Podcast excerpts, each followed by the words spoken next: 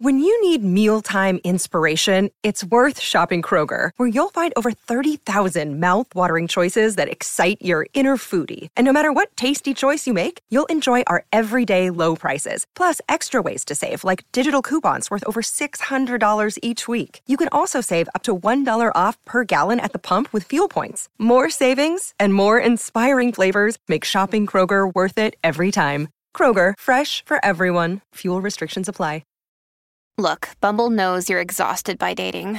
All the must not take yourself too seriously and 6 1 since that matters. And what do I even say other than hey? well, that's why they're introducing an all new Bumble with exciting features to make compatibility easier, starting the chat better, and dating safer. They've changed, so you don't have to. Download the new Bumble now. It's wintertime. When temperatures go down, the likelihood goes up that your furnace and other appliances go down with them. So don't risk a costly replacement. Stay comfortable with coverage on the appliances you depend on most with the Service Guard Appliance Repair Program from Black Hills Energy. It's peace of mind in a plan. Visit blackhillsenergy.com slash sign up to learn more. Bob Dylan is a seeker, a seer, even a prophet who changed and still changes the times, perceptions, and the very purpose of how we live. This is Stephen Daniel Arnoff. I'm the host and creator of Bob Dylan, about man and God and law, the podcast, and also author of the book about man and God and law, The Spiritual Wisdom of Bob Dylan. And this book is about Dylan's voice, his purpose as the most insightful and provocative spiritual figure in the history of popular music, theme by theme, listening closely to upwards of 50 of his songs, and by placing Dylan in the flow of culture and religion from the past 500 years. I don't know of another book like this about Bob Dylan or any other pop figure, and that's why I wrote it.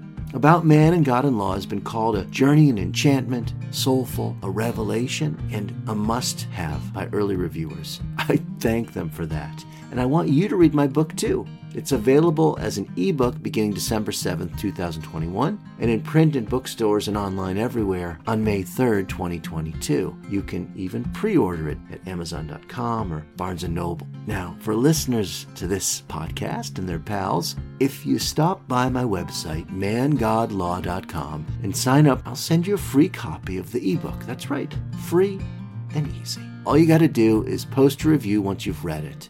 Like it, love it, hate it, just rate it. That's up to you. For a limited time only, come and get it. He not busy reading is busy dying, right? You know that. So visit mangodlaw.com for a free ebook and join the conversation. Thanks for listening. Thanks for reading. And now, back to the show.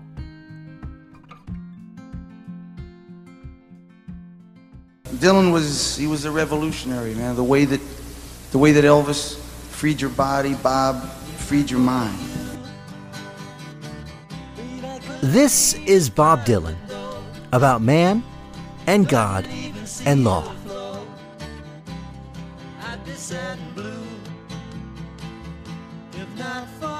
Time waits for no one, and it won't wait for Bob Dylan either.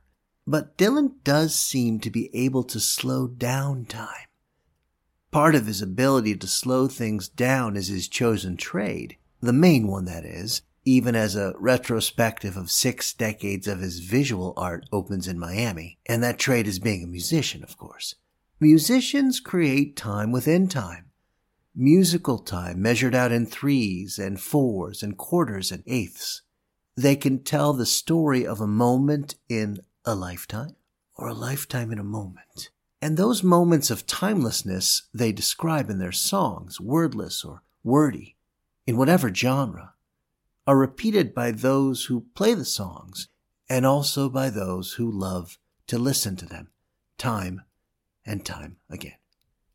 Life passes, but the song, as they say, remains the same. Songs are timeless because they outlast time. And eventually, unlike our record collections, our music outlasts us. Holidays and festivals contain a similar magic coming again and again, but much more predictably than a song, like clockwork, in fact, each and every year. You will have, if you care to celebrate, and perhaps even if you do not, a Christmas every year of your life. Same with Hanukkah or Thanksgiving or Halloween. These ever recycled frames are living scrapbooks, reflections of the moment in which that festival day unfolds. Births and divorces, wars and a new partner, COVID 19. You cannot hide what a holiday, and especially a holiday gathering, shines its light upon. We're reflecting on light and timelessness inspired by the holiday season here today, including both a new bit where Bob Dylan and Tom Waits share a sailor's mouth as well as two oldies and goodies from holiday specialettes of seasons past. Welcome to episode 7 of season 2 of Bob Dylan about man and God and law, lights and festivals. It has three parts, one right after the other. Now, let's get lit.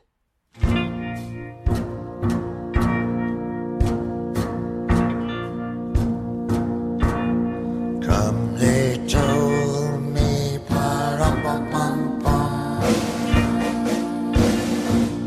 A newborn king to see bar up a bum bum. One of my favorite moments of Bob Dylan's theme time radio hour, those 100 masterful montages of Musicana on Sirius XM hosted by Bob, is, is when Tom Waits appears. His voice appears, that is, his indomitable voice, and it's on an old cassette tape, according to Bob. They're talking about something or other, Waits and Dylan. Quite a combination, and one worth celebrating, and it's in this season of celebration, this season of lights, that we will.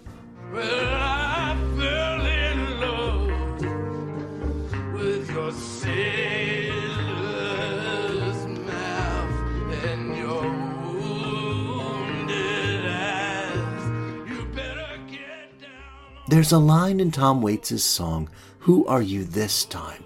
One of my favorites from the album Bone Machine, where he says to his demon lover that he fell in love with her sailor's mouth.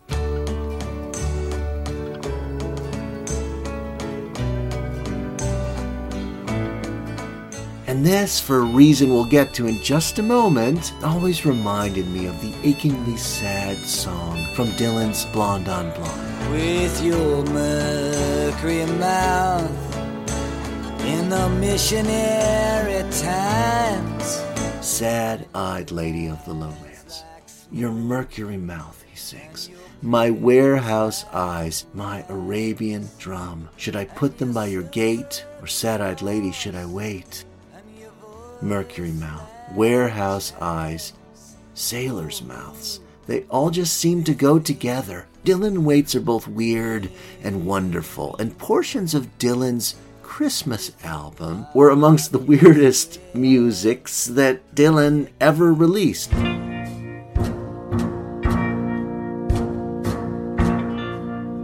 But his version of The Little Drummer Boy stands out because of its sincerity, made even more apparent by the official video that accompanied the song, a crayon like stop action blur of images of people connecting and disconnecting during the holiday season.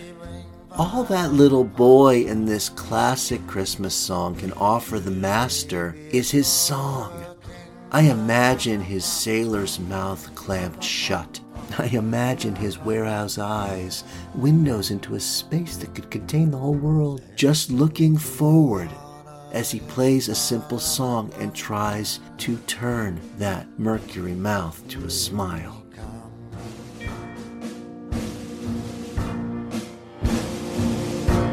Little baby,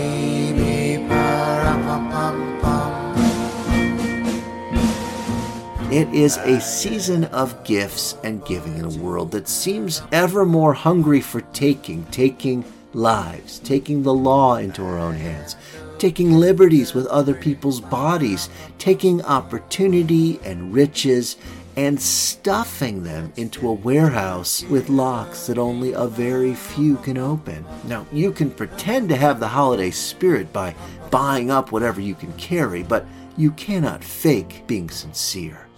The simple gift of the simple beat of an Arabian drum. That's the spirit of the holiday spirit, the way it was meant to be. And as he so often does, Dylan delivers this message slightly off key, but with a lot of color and mercurially, just a touch syncopated, unexpectedly, and a little weird. That's the song that I choose for this holiday season. Bob Dylan's The Little Drummer Boy with just a wisp of Tom Waits. I'm Stephen Daniel Arnoff host of Bob Dylan About Man and God and Law, a podcast found wherever podcasts are found. I'm also the author of a new book about man and God and law, the spiritual wisdom of Bob Dylan. Happy holidays, everybody.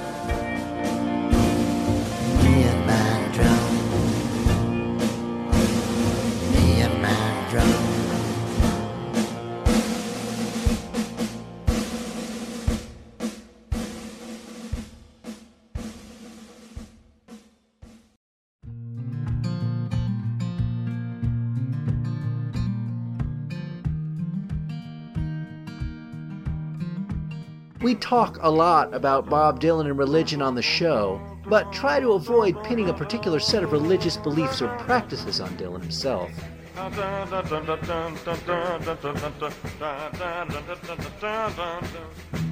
For one thing, Bob Dylan's personal life is his and his alone. Speculating about Dylan's internal life and purpose for the purposes of understanding his work is reasonable, but anything that feels like gossip, well, we try to stay away from pranks. And secondly, as Dylan says in an interview with Rolling Stone we heard in episode 1, most of religion is about appearances. What really matters faith, blending oneself with the divine, deep, humble appreciation for life and living, the secrets of the innermost heart, these things are ineffable and transcendent. We're lucky if we have even five conversation over the course of our entire lives with another human being that really gets us to the place where our spirit and body meet with the universe.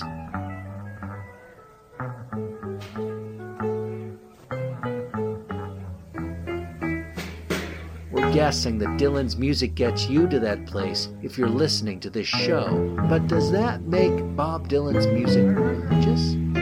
Sure. Spiritual? Profound? Ineffable? Well, it's all that. But religious? To coin a phrase, religion can be something like a four letter word.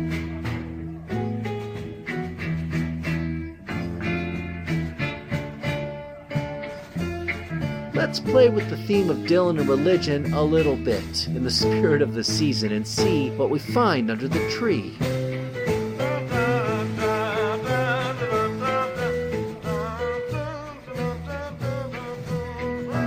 Behind the menorah.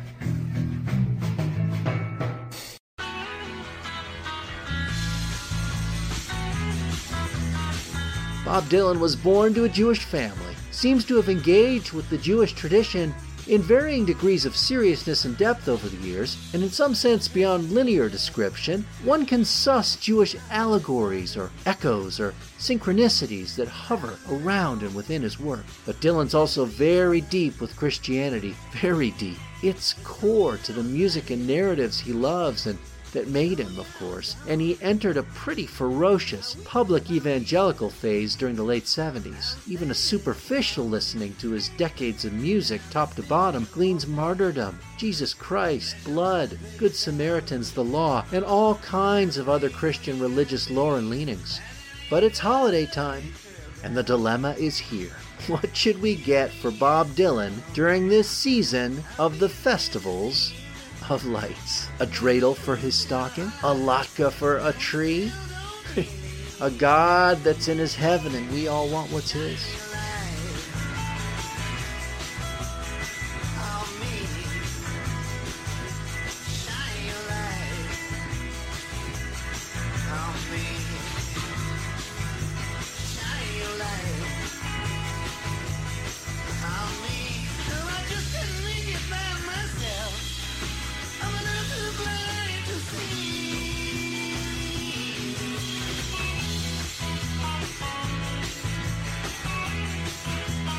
It's not the way we roll personally, because we don't actually roll on Shabbos for those keeping score, we're going to give some of all, none, and both as an answer.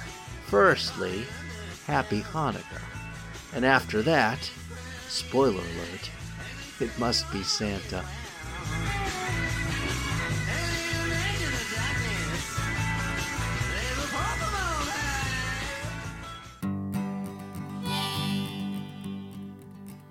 Here's a foreign song I learned in Utah.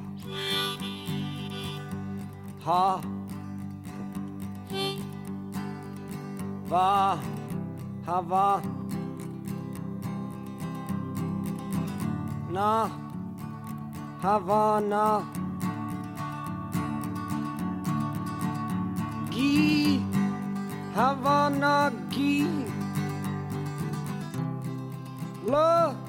Hava Nagila.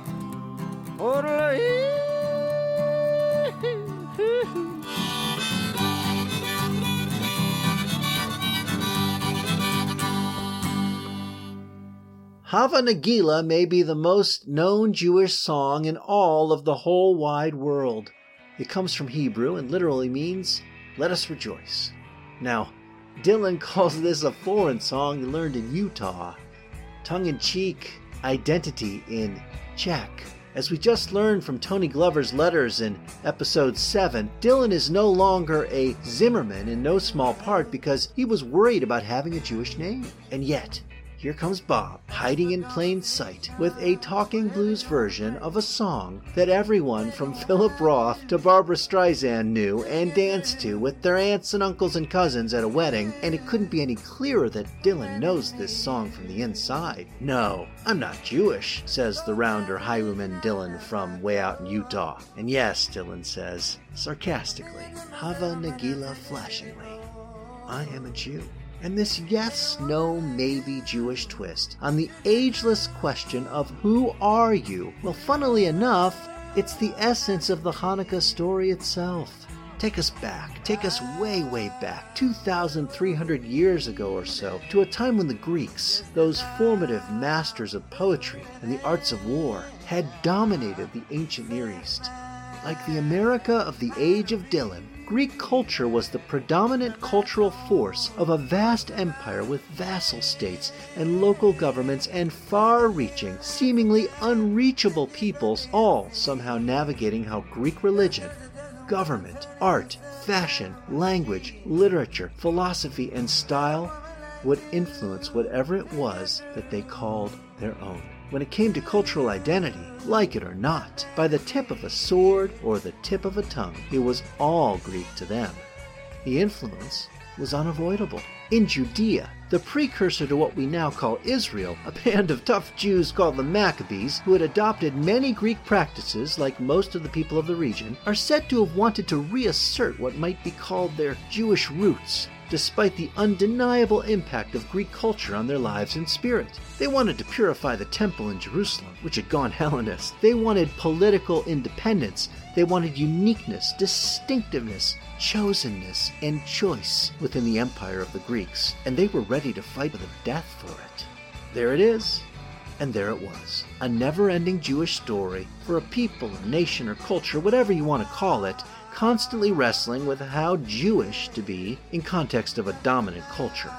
It's been like that for thousands of years, and Dylan's America was no different when he was finding out who he wanted to be, who he was chosen to be. So, like any Jewish kid from a mostly not Jewish town in a mostly not Jewish world who wanted to change the world, it must have been hard for Bobby Zimmerman to figure out how to present himself authentically without being too much of any one thing or giving too much of himself away while, in fact, creating a new self or selves to make his mark on the world. And this is, in a funny kind of way, Dylan's Hanukkah gift to us, all wrapped up and is not just sarcastic, and not just lachrymose, and not just cute version of Hava Nagila to wrestle with cultural and personal identity and purity, your name and history, and to do so fearlessly in front of the crowd, giving up secrets and keeping them to yourself. And most importantly, to do so with a catchy tune and a great sense of humor, well, That's Dylan acting out a microcosmic religious drama in a few throwaway moments of a song heard at every Jewish wedding. Identity, Dylan teaches, is a serious game, a serious spin of the dreidel. It's public and private, coded and not. And with all of that, if you take it too seriously, if you take yourself or your identity or your own religious chosenness too seriously, well, then maybe you're missing the point of what faith is all about altogether. So whether you'll be rolling on Shabbos with that big Lebowski in the sky or not, and whether you celebrate anything at all this month, happy Hanukkah, may your light shine. And as a great poet once said, Hava Nagila.